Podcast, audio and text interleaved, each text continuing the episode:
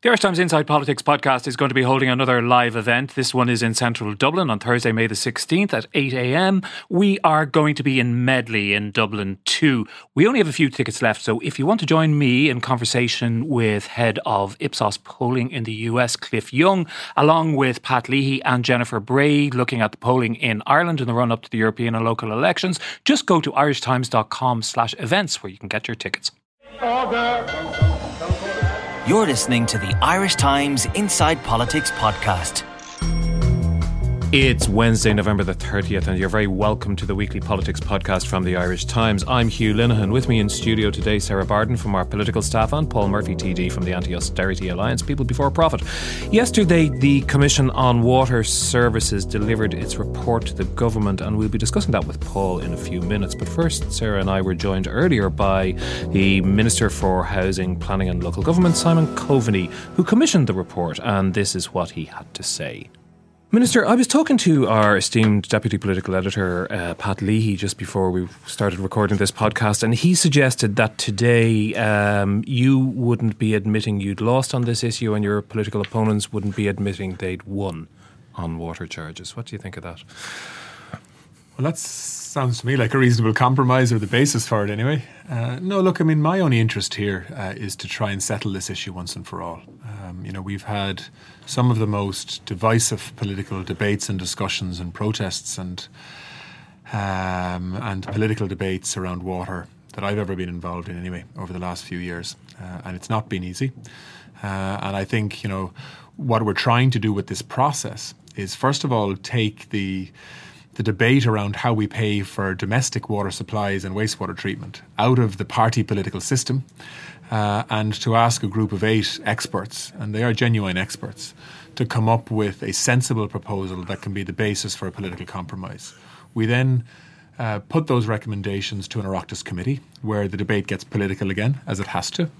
And that's what will happen now. We have 20 members on a committee, senators and TDs. Every political grouping and political party is represented on that. Uh, and we're asking them to come up with recommendations to the Dáil and Seanad for a vote uh, on how we're going to pay for water in about three months' time. Um, and I think that process can work uh, as long as everybody is looking for a solution. Uh, I think, unfortunately, some people aren't. But I think, you know, uh, I hope most people will approach this in a constructive way. Uh, I'm not precious uh, about. Um, uh, anything that's been said in the past, but I am firm on my view on a number of things, as indeed is Fine Gael.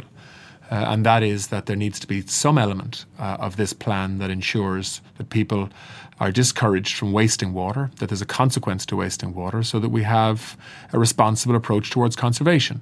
So, from that point of view, I'm very pleased with the recommendation that the, that the, the expert commission has made that if people essentially use more than what is normal or reasonable, well, then they would have to pay for it themselves. And would you envisage that that would be done through the metering system and the hundreds of thousands of meters that have already been rolled out, yeah, and perhaps more yet to be rolled out? And that's what the commission. Is that not a very expensive way no. of keeping an eye on domestic water wastage? No, I mean, you know, the commission is is unambiguous on this issue. Uh, it's very strongly in, uh, in supportive of metering. That's the expert commission now. Uh, it makes it very clear that uh, it is the best way of ensuring that there is a link between uh, conservation uh, and how we charge. Um, it's also a very important way of ensuring that we find where the leaks are so we can fix them. Um, so, you know, I think the recommendations on metering are pretty clear and strong in the report. Uh, it's page 36 for anybody uh, who wants to see the detail. Everybody should read it, of course. Um, and, uh, but no, I mean, look, the core issue here, and I think, you know, in the middle of this report, um, uh, they get to the nub of the issue. Uh, and it says that a volume, volumetric charging system based on metering, supported by a well targeted affordability system, uh, represents the approach that is most in line with best practice. Right, and then it goes on to say, but in Ireland, uh, it has uh, we've not been able to deliver enduring political support, nor did it attract a sufficient degree of, of popular acceptance to have the the original system, which they effectively endorse here as best practice. And so um, what they are taking is a practical and, and what I w- would regard as sensible approach, recognizing the political realities in Ireland. And they're saying that, look, for families and individuals uh, that are using normal amounts of water, uh, the, uh, the general taxpayer would pay for that. Uh, but for people who are using more than that and are effectively wasting water or overusing it, um, that's fine, but they have to pay for it. There needs to be a consequence, and that uh, you know the general taxpayer shouldn't be paying for water wastage. They should be paying for a fair and sensible amount of, of water usage that can be determined. Uh, by the regulator and by the Water Forum. Sarah, listening to the minister here, this sounds like, in his view and in Fine Gael's view, this report provides the first step in a pragmatic way out of this political morass which Fine Gael and previously Labour and to a certain extent Fianna Fáil find themselves in as well.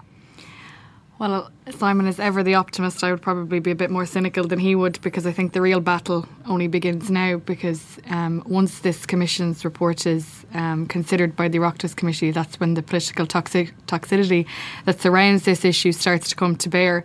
Um, I think the recommendations of the of the committee um, or the expert commission are a departure from both Fine Gael and Fianna Fáil's position. For Fine Gael, they went into the general election in February contesting um, on a platform that supported water charges. They lost a significant number of seats on the back of that and other and other issues, but water, their position on water charges played a role in that. And now to find that the expert commission is proposing that that water services can be funded through general taxation, having fought such a divisive campaign on the issue, is is somewhat of a slap of, in the face for them. But accepted, from what I heard, what, what we just heard the minister saying here, is it being accepted? Well, you know, that slap in the face has been accepted, and it's time to move on. Well, I don't really think you can move on, in fairness. I mean, they, they have to look back at their election results, which saw them lose 20 seats, and, and assess where they went wrong. And their position on water charges yeah. was one of the reasons that they suffered electorally. Mm. And I think, you know, looking at what the expert commission now is saying, it might prove a little bit difficult for them to. Yeah, I, I mean, I, I, agree with some of that, right? And uh, clearly, I don't think this is the ideal way to be charging for water, but I think it is certainly the uh, I hope, the best available opportunity to, to settle the issue. Uh, don't forget that you know Fine Gael campaigned on a number of things relating to water. First of all, we campaigned to maintain a single utility to actually deliver clean water uh, and to manage wastewater in much more effectively than we've done in the past. Uh, other parties campaigned on the basis of abolishing water charges and abolishing Irish water. Uh, the result now, after the negotiations around a programme for government and a confidence and supply agreement with Fianna Fáil and so on, is that the single water utility concept is now accepted and protected. Um, the issue then of how we pay for domestic uh, water systems in Ireland. And don't forget that nearly 48% of water leaks through the pipes into the ground in Ireland. That's how bad our system is. Um, we're trying to fix that. Uh, and so, you know, um, uh, our approach has always been that there should be some form of free allowance uh, uh, or cap. Uh, and that people should pay for water on the basis of the volumes that they use after that. What the Commission is saying is going a little bit further than that. I, I accept that, and Sarah's right on that. Uh, what they're saying is that normal usage should be for, should be paid for through general taxation, and that excessive usage should be paid for by some form of water wastage levy or whatever you want to call it. And you know, we we have to be, I think, mature enough to recognise that there's an opportunity for a compromise here, whereby Fine Gael um, in terms of our policy on water uh, has been protected in terms of the fundamentals around a single utility, and there being some link between wastage and uh, and a consequence. I, I suppose that. the concern the and concern that would be expressed by those who have opposed the, the, the charges so vociferously is that even though, in pragmatic terms, effectively the vast majority of the population, as the report says, would not be paying water charges of any sort, the system would be in place which would allow in the future for those limits to be reduced so that a larger part of of the population, and, and, and in any case, who defines who's who's who's overusing water I mean, and who I mean, sets is those anybody limits? credibly suggesting that we shouldn't be measuring how much water the country is using and who's using it and where? I mean, you know, in an information age where knowledge is everything, if we're going to manage our water supply, if we're going to understand our leaks, if we're going to try and put a more efficient and safer system in place, we have to know who's using what and where. And that's what the metering does for us. And that's why this report is so supportive of metering. Uh, and if we're going to have a, a levy or a charge um, uh, for wasting water as opposed to general taxation just covering that cost, uh, well, then you have to do that on the basis of metering too. So, you know, uh, like I've. Um, somebody, you know, said to me last night, "This is a little bit like washing your car with Ballygowan." You know, like there's a cost to using treated water, uh, and the taxpayer is paying for that primarily. I mean, there's also commercial water charges and so on, but primarily. Um, and so, if people waste water, is it reasonable to expect the taxpayer to pick up the tab for that? I don't think it is. What we're saying here is that if people use you know, a normal or reasonable amount of water, and that'll be determined, as I said, by the regulator, uh, well, then we are accepting uh, that as a basis of, of a compromise, we should look at uh, at that being paid for through general taxation, which is the case at the moment, by the way, today. What's your view on what should happen with uh, the 20% of water users, water using households who are on group water schemes now? How yeah. can it be justified that they, they would continue under that system given everything that's happened? Yeah, well, I mean, don't forget that you know group water schemes are grant aided, um, just like private wells also uh, are uh, are grant aided in many cases. But uh, one of the recommendations of the report is that the committee should look at uh, how we have an equitable and fair system uh, for people who are on the mains, if you want to call it that, versus people who are who are effectively paying for their own private uh, and in some cases publicly owned uh, group water schemes. Uh, and uh, I mean that is an issue that we need to tease could, out. Could we potentially end already, up in a situation where you have to actually have more more costs of providing water to the population on the balance sheet than we had at the outset? And potentially, uh, and uh, you know that's something that I hope that the committee will take a responsible and sens- sensible approach on. Actually, you know one of the one of the members of the expert group was actually the head of the Irish Group Water Schemes uh, in terms of their representative body. So he was actually on that expert commission that has given the, the recommendations that got published last night uh, and has been part of that conversation. Um, but I mean, I think the core issue here is to try and get public acceptance for a genuine effort to try and find a compromise middle ground here that everybody can live with. Uh, and, you know, Fianna Fáil have been quite quiet in their response so far. Uh, what they have said is that the old charging system is clearly over, and I agree with them on that. Um, but uh, I hope we will be able to to work with them and others on the committee, like the Labour Party and the Green Party. I mean, I thought it was interesting. You know, the one party that was unambiguous about welcoming the report last night was the Green Party, uh, welcoming the conservation element of it. Uh, and I think that you know that is um, that's a positive sign that actually conservation is a clear part of this and linked to a, a wastage levy, if you want to call it that. And I think that's a fair approach. Sarah, is it fair to say that Fianna Fáil are the real, or the important part, most important part of this jigsaw? Possibly, you have a story on the front of today's Irish Times that they are considering whether an amalgamation with property charges uh, in terms of water charges might might have merit. Yeah, well, what the, the the committee will meet on Tuesday for its first meeting. The outcome of their deliberations will depend primarily on Fianna Fáil's position, and as we've reported. Uh, quite extensively in their pa- in the past. Their position on water charges is quite fluid. Um, so they yesterday when the report was issued, um, there's somewhat radio silence from the party. Barry Cowen, the housing spokesperson, issued a very sort of small report statement saying that they would look at the report's recommendations and they wouldn't adopt a final position until after the committee had deliberated. The reality is the um, the positions of everybody else on the committee is quite clear. There's five members of Fianna Fáil on it, four TDs and one senator, um, and the outcome of their deliberations and the outcome of the committee's. Uh, recommendations will depend solely on Fianna Fáil. Um, and I think they're very reluctant as of now to uh, issue what their stance will be. But it does look like they are examining a merging of the property tax and uh, the water charges. But that is not going to take place until 2019. When All of this would be a long way away. It'd be yeah, beyond so they, the next election. Probably, the problem is yeah. we need to know their, their position now, really. Um, everybody else on the committee is either for or against Fianna Fáil. We're not quite sure. I mean, but I mean, whether you, you know, whether you have a charge um, that is linked to the property tax, in other words, whether you have one charge or whether you have two separate charges, I mean, effectively, you know, it's the principle around do you have some consequence for wasting water? That's the key issue here. And the idea that we would simply abolish all water charges and have no link between um, what people use excessively uh, and uh, and how it's paid for.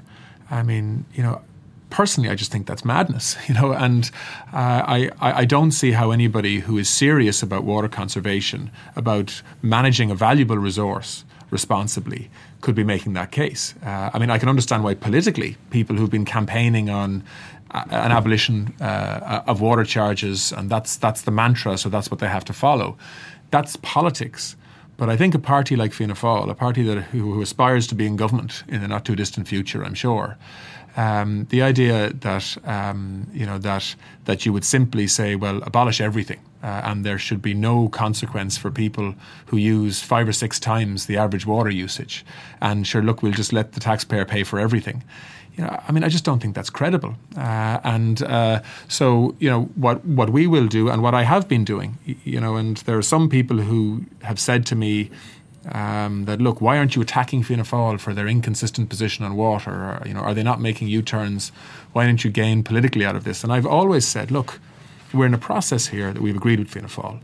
Um, my objective is to get to the end of that process and get an outcome that can settle the issue of how we pay for water once and for all. And that is my objective here rather than trying to get short term gains or trying to corner people or accuse them of U turns or whatever. Um, and um, Do you accept that the, the the, uh, the fate of water charges lies now in the hands of Fianna Fáil? Well, it lies in the you know in the overall committee. I mean, don't forget, like other parties have a view here too, um, but I. But clearly, if there's going to be a majority, I mean, certainly, you know, Sinn Féin and the Anti-Austerity Alliance, the People for Profit, and sort of the hard left groupings, uh, are going to continue to campaign for outright abolition. Um, I I mean, I haven't heard officially from the Labour Party, but I'm sure they'll be responsible on this. Uh, uh, you know, as will the Green Party, as will you know uh, independent rural deputies. Uh, you know, uh, many of them would make a strong case that there should be something paid for water because rural people have been paying for water forever. Um, so, but I think Sarah's right. I mean, the numbers on the committee are such uh, that if Fianna Fáil and Fine Gael, working with people, other constructive voices on that committee, who are looking for a compromise.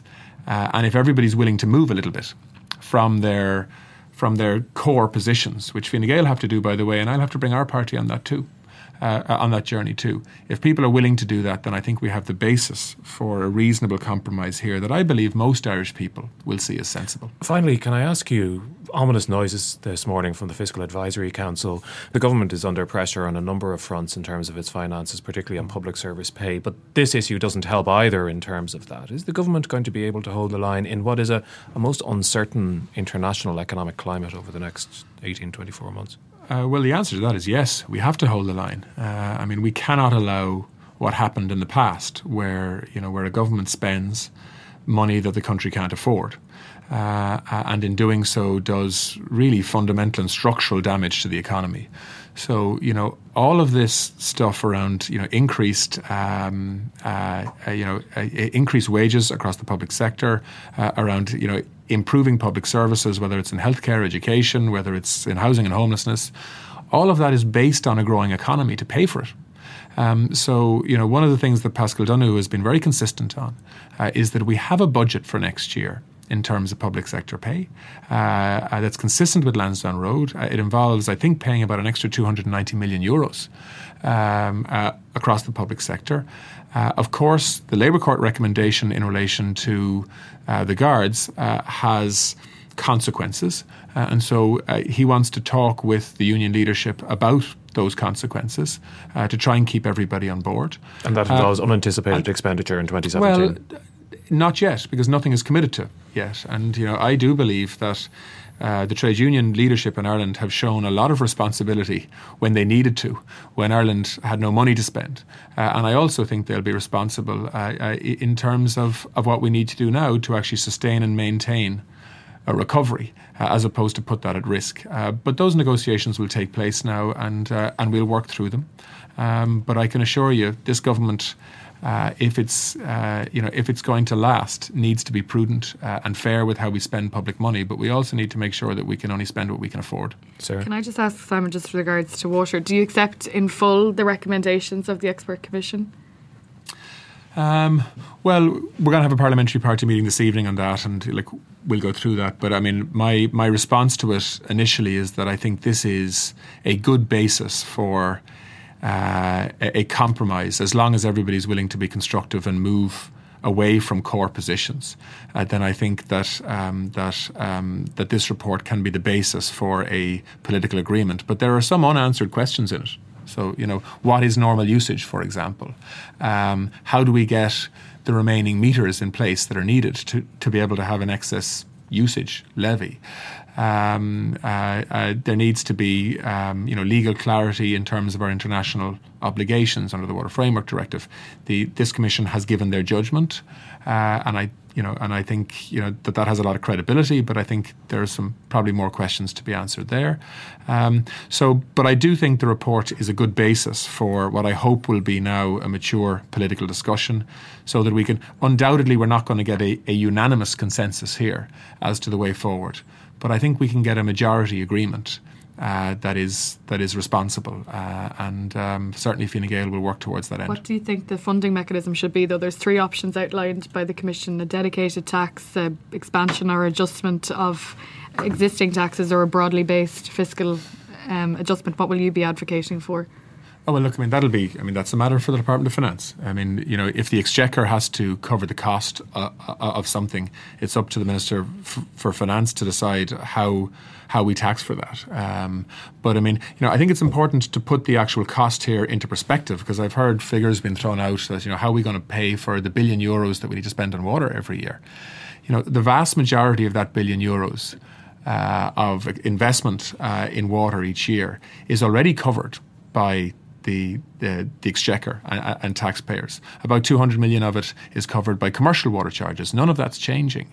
Uh, if we were paying domestic water charges this year, uh, and if everybody was paying, uh, there would be about 239 million euros coming in. But don't forget, if we had water charges, we would also probably have uh, a conservation grant, which was costing the state um, 110 million euros.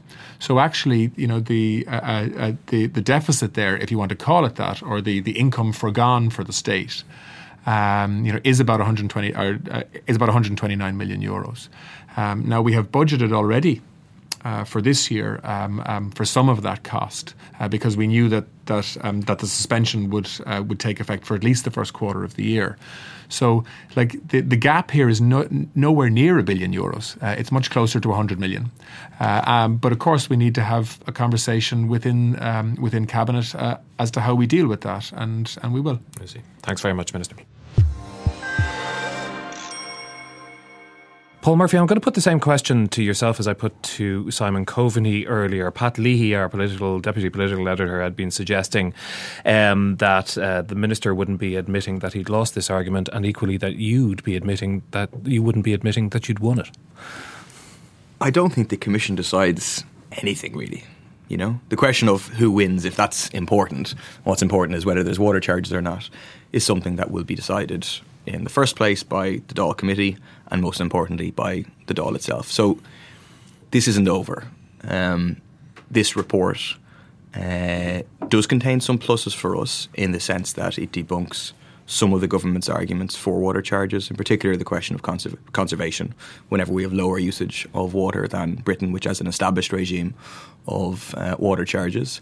Um, it doesn't accept, which is good, the Commission's argument that just you have to have these water charges. It raises a question mark, at least, uh, over uh, that. And it accepts the idea, which we've always said, that look, we already pay for water through general taxation.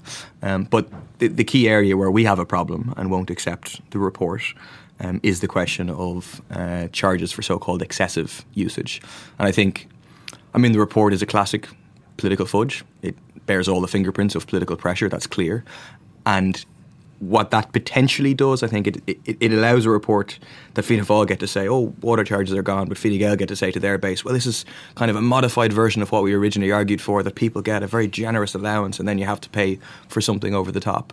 And I think what we would say, and I think the vast majority of people who have protested, who have refused to pay water charges, is that this is a Trojan horse for the reintroduction of full charges. If you have any charge for usage of water, it means you have to have metering and then, if you're going to actually not lose a bunch of money on it over time, you'll have to reduce the allowances and increase the prices. And that's the, the battle we'll be fighting over the next few now, months. Simon Coveney was making the argument earlier that meters actually help as part of a project to reduce water usage across the country, regardless of whether people are actually paying. Well, look at the evidence of Ireland, which hasn't historically had meters, versus uh, Britain um, which has had both meters in most parts of, of Britain and charges. And we use, including outliers, 122 litres per person per day, and they use just over 140 litres per person per day. So I don't buy it. I mean, the, the report also refers to the fact that some of the benefits of metering could be achieved by district metering. Um, I think that, that the reality is look what the meters were about. They were intrinsically linked to the question of charging for water. They, they were. If you're not going to have water charges, there's no point in having meters on that scale. There is a point in having district metering in order to find leaks, etc., and that should happen. Um, but it is something important that is kind of posed by the report, but not really dealt with. Is what's going to happen to the metering project now? I mean, take my constituency. At least half of the constituency has not been metered. Nowhere in Tallaght has been metered, and they won't get meters in. People they'll meet significant community opposition and resistance. Um, so we think they should abandon the metering program now and use the money instead to invest in fixing the leaking pipes in the first place. What about the structure of, a, of an organisation to deliver water to the people of Ireland? A standalone body. What's your what's your position on that now, and in relation to what, what's in the report? Yeah, I, I don't agree with what's in the report in that respect. Uh, I mean, it, the report does point to something kind of a contradiction that exists, which is the fact that officially it's all with Irish Water, but then you have service level agreements with the councils, which means in reality it's still done by the councils, but with Irish Water contracting the councils to do it. But I, I, think simply that the infrastructure should be left with the councils, should be given back to the councils, which are democratic organisations across the state elected by people who've made a dog's um, dinner of this for a couple of generations. Well, I think I think some of them have, some of them haven't. Um, South Dublin County Council actually, I think, is the lowest rates of, of leaks in the in the country. Um, it's a question, but overall, the problem has been a problem of a lack of government investment. But I would. But is there not is there not still an argument in a country this size for a centralised approach to something like, for example, I think planning permission was given last night for a, a major redevelopment of the Roundwood Reservoir in Wicklow that serves a much greater catchment area, including I think probably your constituents in South in mm-hmm. South Dublin than just Wicklow County Council. Um, there, there is an argument for an overall national vision. There's no question about that. But the question is, how is that done? And so we, we would favour ownership of the resources vesting in the local democratically elected councils, authorities, but then having a national water and sanitation board that oversees a coordination of investment between the different councils, etc., to make sure that you do have that coordination on a national scale. The problem for us always with the model of Irish water um, and in the report, that the notion of off balance sheet funding and all that is, is gone. It's out the window. So that was the justification for it. But the problem for us was that effectively it took these resources that had been paid for by people out of taxation, wrapped it up in a bow called Irish Water, and potentially prepared it for privatisation. Uh, en masse later on down the road. Is it your position, Paul, that general taxation should cover uh, the entire funding of water services? Yeah. And how would you um, how would you how would you do that? I mean, the report recommends three options, mm-hmm. whether it's a uh, dedicated tax or an expansion of existing tax or broadly based fiscal adjustment. Like, where would you find the money to fund water services in this country? Because I think it's 1.4 billion euro to um, for the next, I think, t- till 2020 or 2019 at the very least.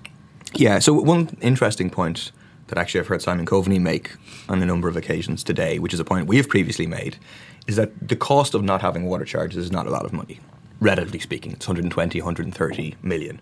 Whereas if you remember back to the last government, we were told abolishing water would cost in excess of a billion, I think, as far as I remember was Alan Kelly's line at the time. So you're not actually talking about a huge amount of money here, but we're actually in favour of investing more.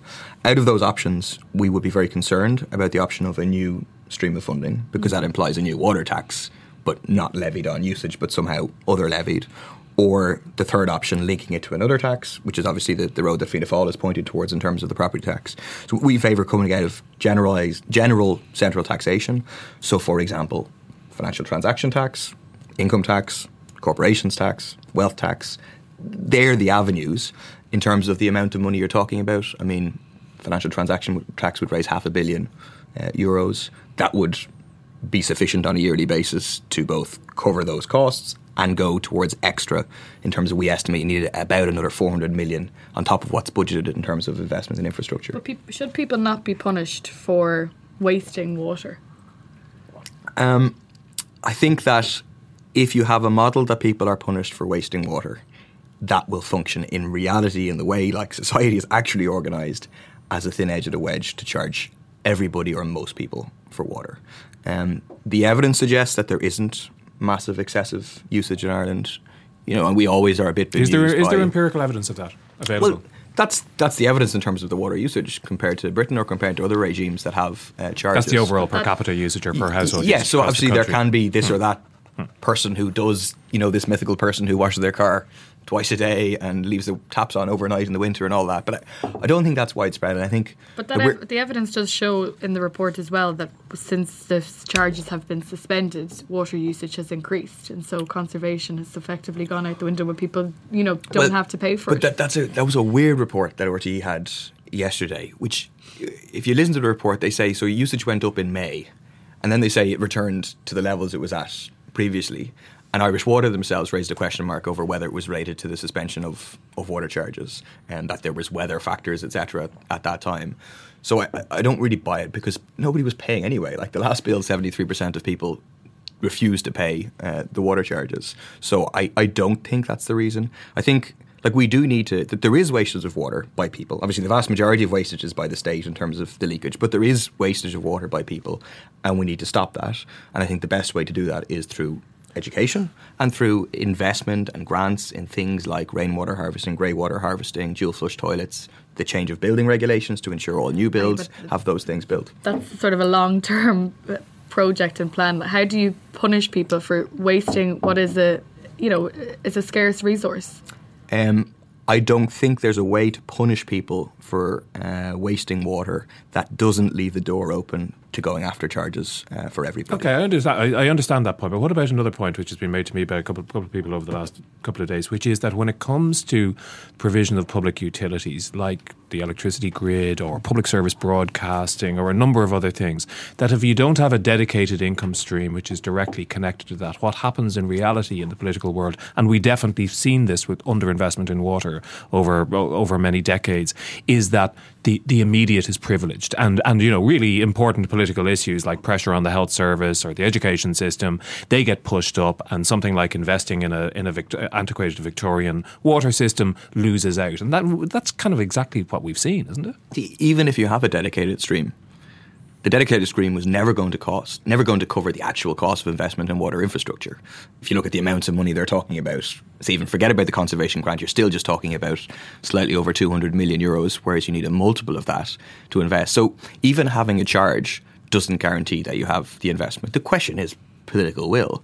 And the same parties that pushed the water charges, Fianna Fáil and Fine Gael and Labour, are the parties that have been successively in power and have underinvested. So I think it's a question of using the fact that we've had a huge debate in society about water now to say that this actually is a priority, not to allow the government away, which I think they might like to do, with underinvesting in water infrastructure again in order to return in a few years later in a classic example of like defunding public services in order to say, well, we need charges or we need privatisation. I think we will need to keep a movement up on these questions as well demanding investment in our infrastructure. Sarah, this whole issue has been an absolute political triumph for the AAA-PBP, hasn't it? It's kind of it's uh, led to Paul getting elected first of all in the by-election, then getting re-elected in the general election, having far more TDs than they ever had before, and they look as if they're continuing to go up in the polls.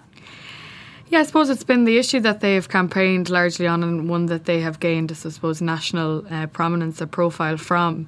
Um, and I, I, will continue to do so um, as this charge, as this report is continuously debated. I think um, in fairness to the AAA-PBP, it's not just their position on water services that has, or water charges that has got them elected. I mean, for people like Mick Barry and Ruth Coppinger and um, and Paul, they've worked the ground quite extensively on a number of issues, but it has been it's been a mobilizing. It's been a it's it's it's been a campaign that they've been able to mobilize support around and and then reap the electoral rewards. yeah, and it's a it's a campaign I suppose that they clued into a lot sooner than anybody else did. I mean, we saw when the water charges were first announced in 2014.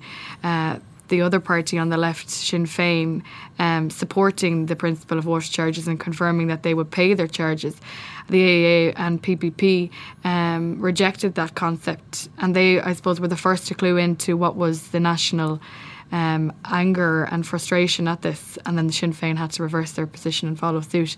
And now we've seen Fianna Fáil try to reverse their position and follow suit. So I suppose in one way they've led the charge on this, but I was making this point to Paul earlier. I uh, personally, I think you know, Middle Ireland has moved on from this debate over water charges. I think there is a strong opposition. There was a strong opposition to their introduction in 2014 because people were at the end of their tether. They just had received their bills for property tax and they were being trying to forced into paying a new charge um, by an arrogant government who rammed through the legislation.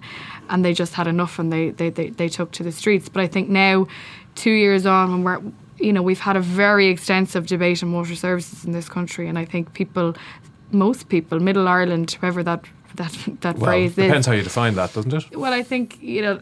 Yeah, we've had this conversation. well, take, before, take Paul's point about there there aren't any water meters in, in large parts of his constituency right now, and they won't be going in either. You know, you could see flashpoints again on that the, that sort of this, issue. If well, this whole debate is covered with flashpoints, but I think um, there is a sort of general acceptance now that their water services have to be paid for in this country, and I think one of the things that hasn't really been tapped into by by the media and, and on others is that this report is saying that the water charge regime as we know it is dead and buried, but it is also saying that to fund water services we have three options. We can either have a dedicated water tax, an adjustment of existing taxes. An adjustment of existing taxes only means an expansion of existing taxes or a broadly based fiscal adjustment. So that means everybody is going to pay in some shape or form. Our service is going to be reduced because of to pay for water services. I mean, these are the questions that the Oireachtas Committee, of which Paul is a member, will have to will have to try and get to the bottom of because yes, we may not be getting a bill landed on our doorstep every three months, but we're still going to be paying for water services. It's just a matter of how we're going to do well, it. I suppose the argument is, in saving your presence, Paul, I'm sure you, well, you've just made it yourself, actually, which is that the AAA-PBP believe in the increase of taxes in certain sectors of society which they believe are under taxed now, whether it be through uh, raising corporation tax, some forms of fiscal taxes, or indeed a wealth tax. And that's, that's their position. That's their position. As far as I'm aware, nobody has ever received an estimation on how much uh, how much money a wealth tax would generate. As far as I'm aware, the Department of Finance in their pre-budget submission in pre-budget submissions has always uh, refused to give a figure. Am I wrong, Paul? Yeah, they refused to give a figure. I mean, we were able to work out our own figure um, based on a combination of the CSO and central bank reports. So we, we now know how much wealth there is in society and we know what the distribution of the wealth is. And on that basis, we were able to do the calculations which are contained in our budget statement to say that a 2% millionaires tax, so a tax on net assets exceeding 1 billion euros, would raise 2.8 billion euros. And the ESRI had a report last week which was an attempt to debunk our wealth tax millionaires tax proposal, but doesn't actually engage with the substance of that, what's actually in our tax would, in our proposal. Would that include people's family homes? It, it, would, but the reality is, of course, most people's family homes wouldn't be included because they'd be under a value of a million euros. That'd be a fair few people or, in Richard Boyd Barrett's constituency would have. Uh, but, they, but, they, may have mortgages as well. To, to so I mean, people don't yeah. have net assets over exceeding a million euros, generally speaking. Um, but it is fair to say, isn't it, that you have a you have a different analysis, and that's what's hmm. what's got you where you are today, which is at a, at a higher level, both in the polls and in terms of seats in the Dáil. Is there a point at which um, I remember watching, I think it was Richard Boyd Barrett during the general election campaign in the debate being asked about o- o- opening, reopening rural Garda stations. And his response was something along the lines of, ah, yeah, sure, if they want them, open them. there was a, and there was a point, a lot of people said, looking at that, they said, well, there goes the AAA-PBP. They're not actually taking things seriously because they don't expect to be in power. They're a party of protest. They're a, a word we, which we hear an awful lot at the moment. They're a populist party who will pander but aren't actually being serious about policies to actually run the country. Yeah, I think this word populism is bandied about a lot now. And it's basically used as a synonym. If, if you say things that are popular, well, then you're a populist. And that's not, that's not what populism is. What, what is populism? I'd say populism is um, political parties, often of the right, but also you can have left populism, um, which um, uh, cover up uh, an agenda which actually does favour one section of society, generally a richer section of society in terms of right populism, with language and kind of policies and rhetoric designed to appeal to the, the popular classes, the mass of, of ordinary people. And we're not populist. I mean, we're socialist. We're, we're for loads of things that aren't popular. We're for separation of church and state. We're for full abortion rights. We're for increased taxation on corporations. We've always been for a bunch of stuff that's not popular. We're, we're socialists and we have a class analysis of society. We base ourselves on the working class in a very broadly defined way, the 99% ordinary uh, people. So 99% of the people are working class? Well, they're, no, they're not in reality, right? Uh, but a majority of society is. And then you have a bunch of people in the middle class, etc. But we have a class view of society as opposed to a populist view of society. And what's happening is that the so called centre of politics, which is the extreme centre, as Tariq Ali uh, wrote about them, is, is breaking down. And it's, it's breaking down and it's losing support under the impact of this immense capitalist crisis that is global and that we may see another uh, phase of uh, coming down the road. That the betrayal of traditional social democracy of their base, as in the Labour Party in this country, PASOK in Greece, social democracy all across Europe, and then people looking for an alternative. And into that space has stepped two different types of forces right populist forces, represented by Trump, represented by former and partly neo-fascist forces, the likes of Le Pen, uh, the likes of Geert Wilders. There are right populist forces stepping into that space.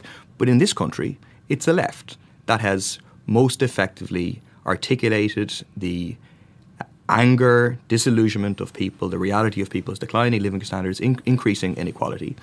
And we have a very different recipe for and a solution than what they do. I mean, the, the right populists will blame immigrants, will blame people of colour, will blame women or whatever, and they'll pursue and discriminate against a minority. Whereas we're saying very, very clearly that we need to change this system. We need a different model of organising our society. We need to get rid of capitalism. We need to organise on the base of socialism. We need public ownership of the key sources of wealth in our economy. We need democratic planning. And that isn't popular yet. The majority of people don't agree with that.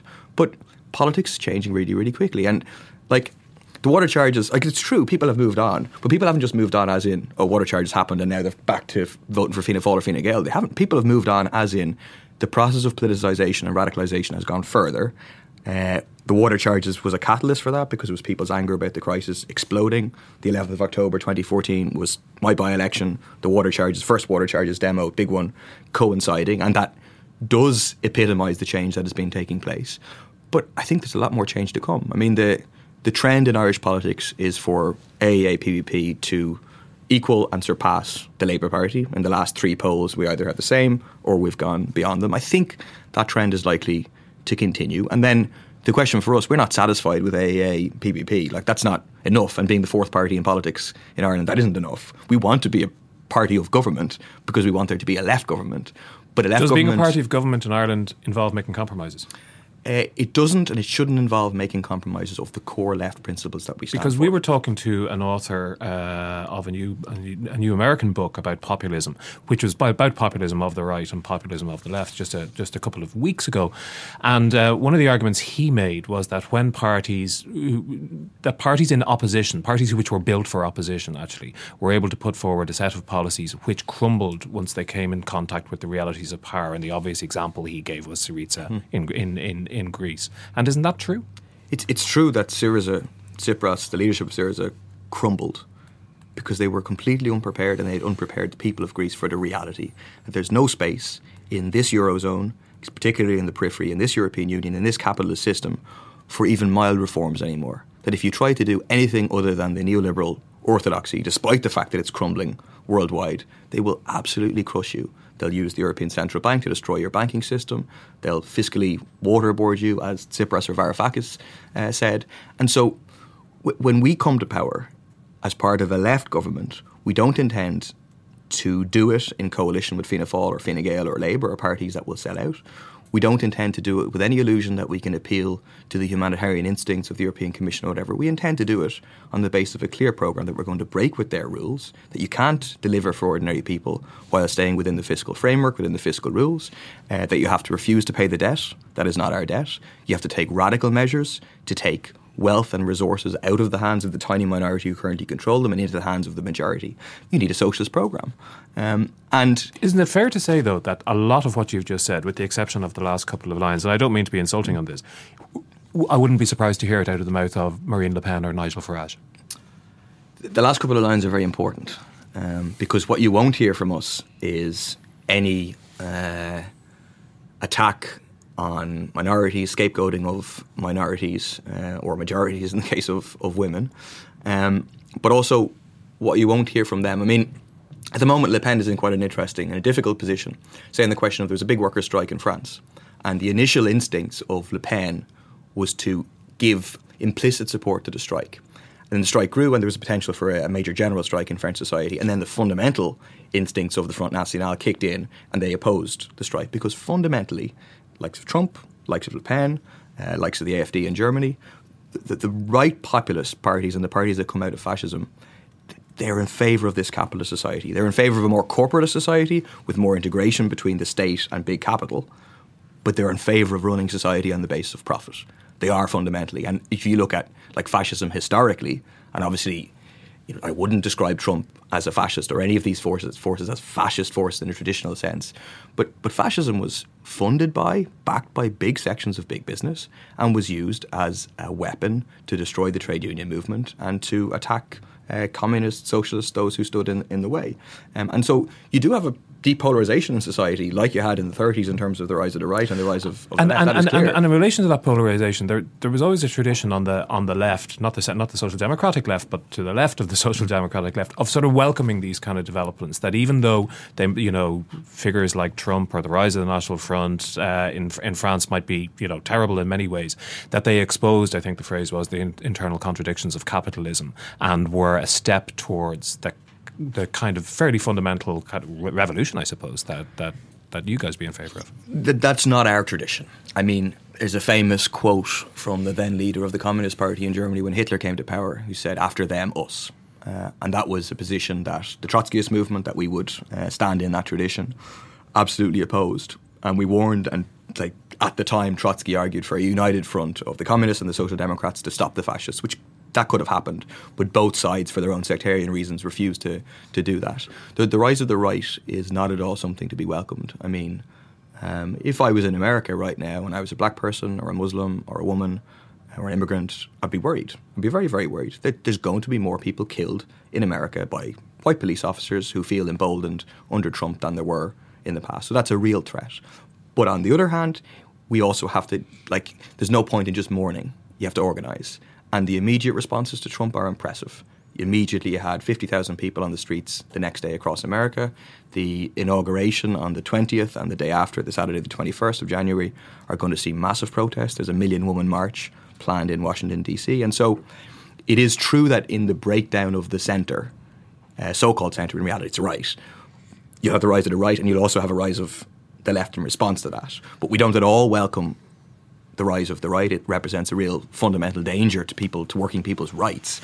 Um, but the only alternative, you know, it's like you just look at Clinton. Like the Democratic establishment had the most establishment candidate possible. You you can't defeat the right by sticking with neoliberal orthodoxy because you can't convince people. You have to. The only way to defeat the right is, is to mobilise on the base of a different program and a socialist alternative. No, I was just, just going to ask Paul. I suppose for, for, from your own perspective, um, you've gained, I suppose, national profile based on your opposition to water charges. If water charges are abolished, are you concerned that perhaps you know you'll struggle a little bit more to get elected when you don't have such a, a high profile campaign to contest?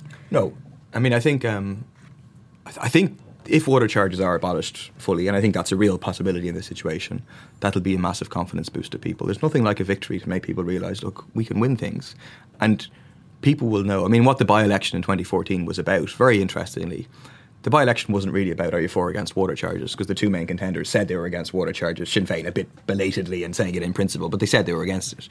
The, the, debate was about how are you going to beat water charges? Is it based on a strategy of electing enough people to do it all, or is it based on a strategy of people power, mass civil disobedience, and non payment?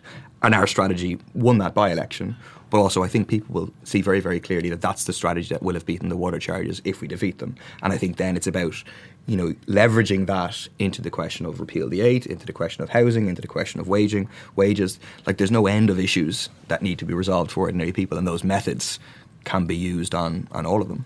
You're not one of these people who believe that the 90 TDs who were elected to Dáil were, were elected based solely on their opposition to water charges, are you? I don't know if there's anyone who actually believes that. Uh, I think we, we make the point that a majority of TDs in the Dáil were elected on the basis of a platform of opposition to water charges. It obviously wasn't the only issue, and it wasn't the number one issue in the election, although it was an important issue in the election. But we think it's it's not crazy populism to demand that those who were elected stick to their election promises. You know, like like it, the idea is out there that being a responsible politician means lying to the electorate then responsibly breaking those promises in the interests of like the established order in the country. And we don't we don't buy that. We think that if Fianna Fáil don't vote to completely abolish water charges, they'll be betraying their electorate and they'll pay a price for it. But do you accept that they're in a position that you're not in? They had to form a, government. You chose to opt out of that process. Um, they had to form a government, and then in turn they had to compromise their on their election platform. Well, Fianna Fáil didn't have to form a government. I mean, political parties have choices about what they, they choose to do. And so Fianna Fáil chose to allow Fine Gael to come to power and function as a semi-opposition, semi-government party, which is about you know, trying to save the so-called centre in this country by trying to pretend that they're government and opposition as opposed to forming just one coalition government. They, they made the choice to do that, and so it's perfectly legitimate for us to make the choice to criticise them for the actions that flow from that. Sarah, can I ask you a question? Actually, what, what, given those those recent opinion polls and the various other things we've been talking about, what are the prospects for UAA PPP over the next few years and the run up to the, the next general elections and the local elections that follow? Well, it was why I asked Paul that question was because, as I said earlier, they're um, they have gained national prominence and profile because of the large opposition to water charges. And as I said, society has somewhat moved on. So if you face an election, which we could potentially be facing one in in the new year, um, they still have water charges or to, to fight their election campaign on. My question is, what happens to them when that battle has been won or lost for them? What do they move on to? Because they do campaign on a number of other issues, but there was none as a sort of they, didn't capture the public's. There's no other position that has captured the public's no. imagination. It, it, it distilled like a, a, a, much larger wave of resentment onto a single, tangible kind of an issue. Yeah, yeah and I think yeah. we've spoken about this here before. It's probably because it's simple. It's easy to understand. It it, it was at the it was at the it was the last um, straw in the camel's back or whatever the phrase may be. People were just they couldn't take anymore, and the what they took their anger out on the water charges. Now we're two years on from from that position, and while the AA and PPP and Sinn Féin and others keep enforcing this mantra that water charges was you know the dominant factor in the um, in the general election campaign, it actually wasn't.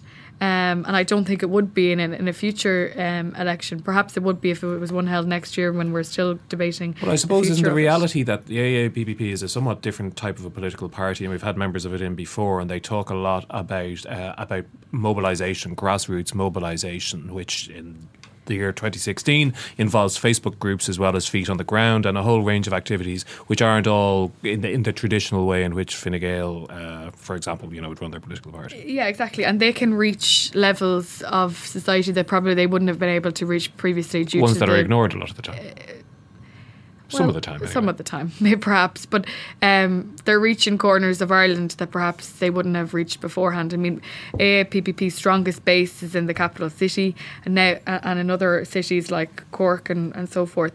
Now they're trying to expand that to you know rural Ireland and to, to smaller parts of the country, um, and they can do that by by social media, by Facebook and Twitter. But I mean, the AAA-PBP as as of now is a political party in Dublin, but they actually have completely contrasting views on a number of things. I mean, in, in the run up to the budget, they both launched different pre budget submissions. Um, which contradicted each other at a number a, a, number of fronts. Only one. Only one front. Okay, well, uh, but they're you know they're they're not a united political party. Although I have to they say have they're not fighting together. with each other as much as they used to do in the times at times in the past. They're slightly, slightly well, more coherent politics, front. Hugh. You will see what happens when it comes to a general election and whether that unity will continue. Paul, I want to give you the last word on on, on the future.